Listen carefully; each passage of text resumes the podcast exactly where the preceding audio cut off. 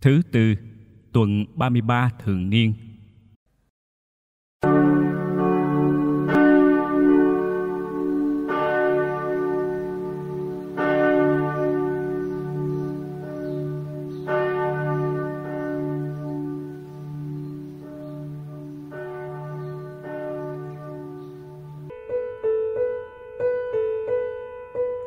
Cuộc tử đạo của bảy anh em Sách Maccabe quyển thứ hai chương 7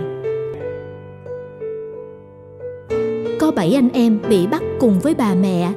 Vua Antiocho cho lấy roi và gân bò mà đánh họ. Để bắt họ ăn thịt heo là thức ăn luật mô xê cấm. Bà mẹ là người rất mực xứng đáng cho ta khâm phục và kính cẩn ghi nhớ. Bà thấy bảy người con trai phải chết nội trong có một ngày. Thế mà bà vẫn can đảm chịu đựng nhờ niềm trông cậy, bà đặt nơi đức chúa. Bà dùng tiếng mẹ đẻ mà khuyến khích từng người một. Lòng bà đầy tâm tình cao thượng. Lời lẽ của bà tuy là của một người phụ nữ, nhưng lại sôi sục một chí khí nam nhi. Bà nói với các con, mẹ không rõ các con đã thành hình trong lòng mẹ thế nào. Không phải mẹ ban cho các con thần khí và sự sống cũng không phải mẹ sắp đặt các phần cơ thể cho mỗi người trong các con. Chính đấng tạo hóa càng khôn đã nắng đúc nên loài người và đã sáng tạo nguồn gốc muôn loài. Chính người do lòng thương xót cũng sẽ trả lại cho các con thần khí và sự sống. Bởi vì bây giờ các con trọng luật lệ của người hơn bản thân mình.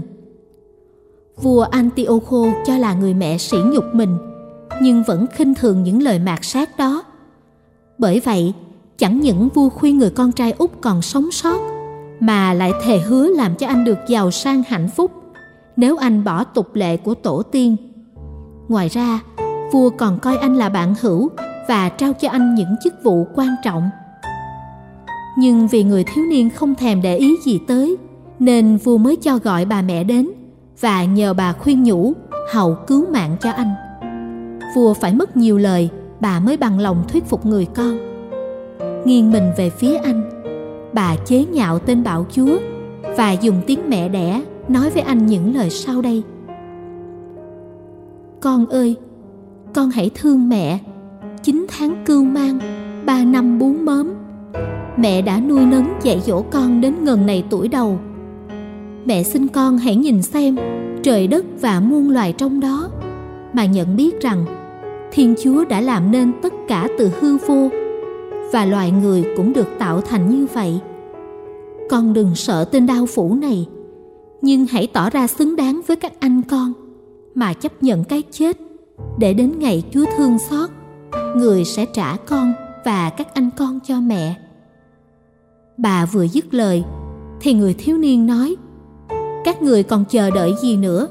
Tôi chẳng nghe theo lệnh vua đâu nhưng tôi chỉ vâng theo lệnh của lề luật thiên chúa đã ban cho cha ông chúng tôi qua ông mô xê còn vua đã bày ra đủ thứ trò độc ác để hại người hebri vua sẽ chẳng thoát khỏi bàn tay thiên chúa.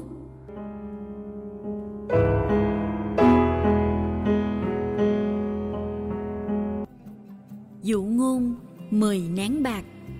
Luca chương 19 Khi dân chúng đang nghe những điều ấy thì Đức Giêsu lại kể thêm một dụ ngôn vì người đang ở gần Jerusalem và vì họ tưởng là triều đại Thiên Chúa sắp xuất hiện đến nơi rồi.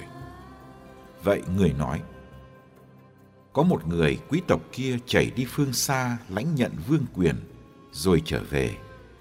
Ông gọi 10 người trong các tôi tớ của ông đến phát cho họ 10 nén bạc và nói với họ, hãy lo làm ăn sinh lợi cho tới khi tôi đến.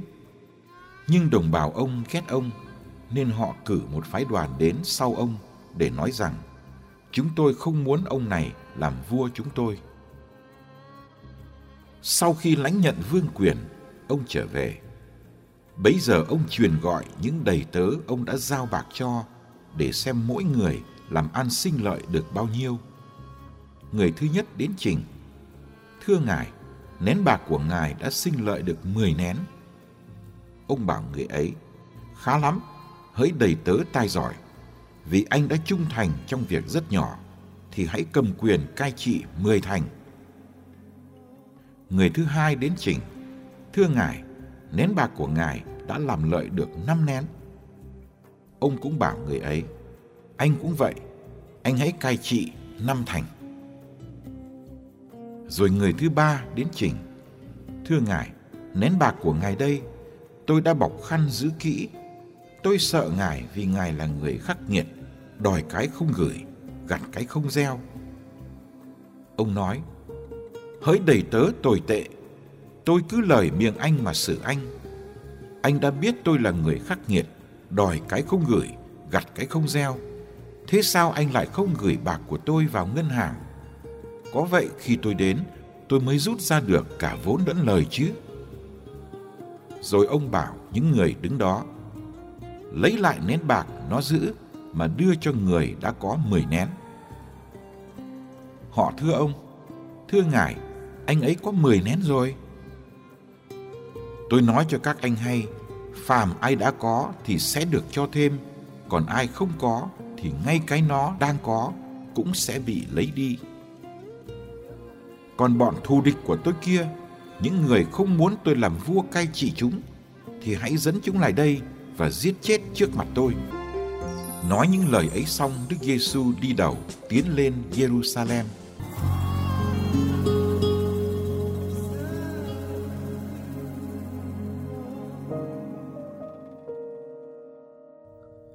Khi Đức Giêsu đến gần Jerusalem, nhiều người nghĩ rằng nước Thiên Chúa sắp xuất hiện rồi. Họ cho rằng khi Ngài tiến vào thành thánh lẫm liệt như một vị vua, nước ấy sẽ bừng tỏa trọn vẹn trên đoàn dân của Thiên Chúa. Thật ra, nước Thiên Chúa không đến nhanh như họ nghĩ. Đức Giêsu còn phải chịu đau khổ, chết rồi được phục sinh. Sau đó, giáo hội còn phải chờ một thời gian dài trước khi nước thiên chúa đến cách viên mãn qua việc ngài trở lại, thời gian của giáo hội là thời gian đợi chờ, thời gian lo làm ăn sinh lợi với những gì chúa ban tặng. Đó chính là ý nghĩa của dụ ngôn trong bài tin mừng hôm nay.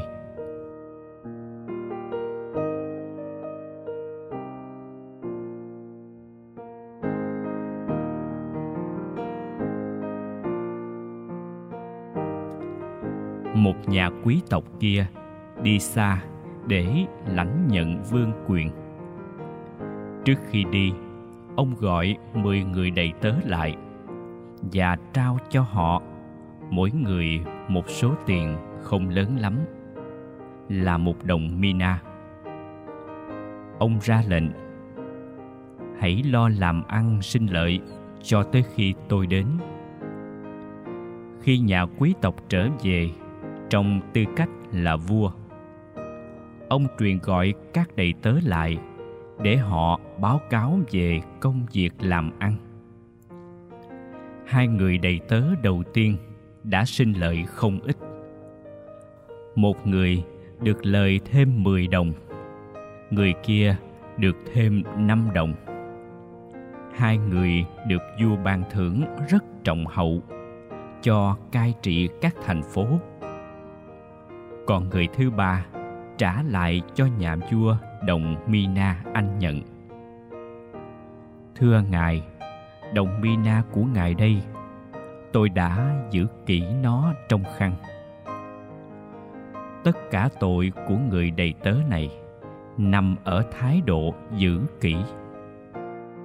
Giữ kỹ thì chẳng mất gì, vẫn còn nguyên vẹn. Nhưng giữ kỹ lại không thể làm cho đồng tiền sinh lời. Hơn nữa, giữ kỹ là không vâng lời ông chủ trước khi đi. Hãy lo làm ăn. Người đầy tớ sợ ông chủ vì ông là người nghiêm khắc.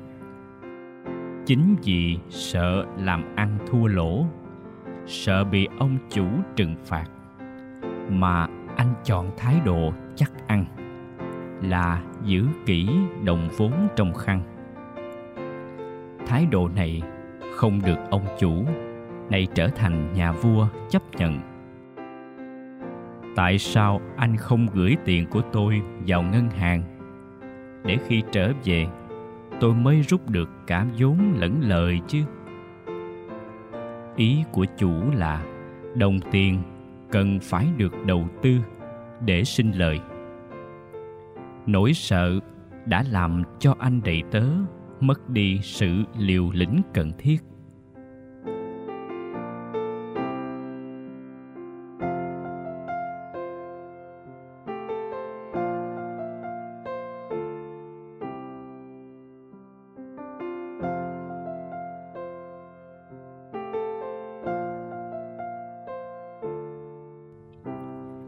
Bài tin mừng nhắc các kỳ tô hữu một điều cần.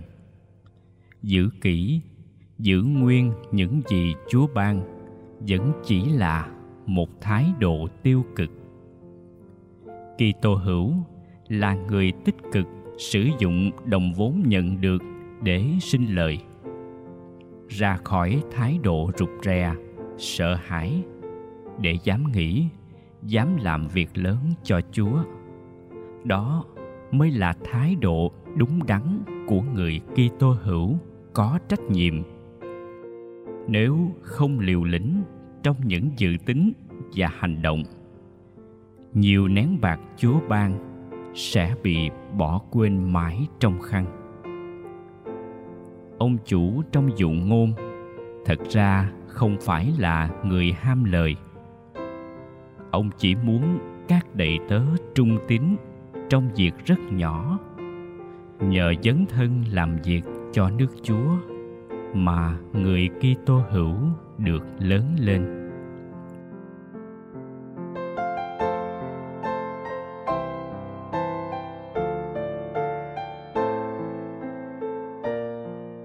Lạy Chúa Giêsu, xin cho con dám hành động theo những đòi hỏi khắc khe nhất của Chúa xin dạy con biết theo chúa vô điều kiện. Vì xác tín rằng, chúa ngàn lần khôn ngoan hơn con. Chúa ngàn lần quảng đại hơn con. Và chúa yêu con hơn cả chính con yêu con. Lạy chúa giêsu trên thập giá xin cho con dám liều theo chúa, mà không tính toán thiệt hơn.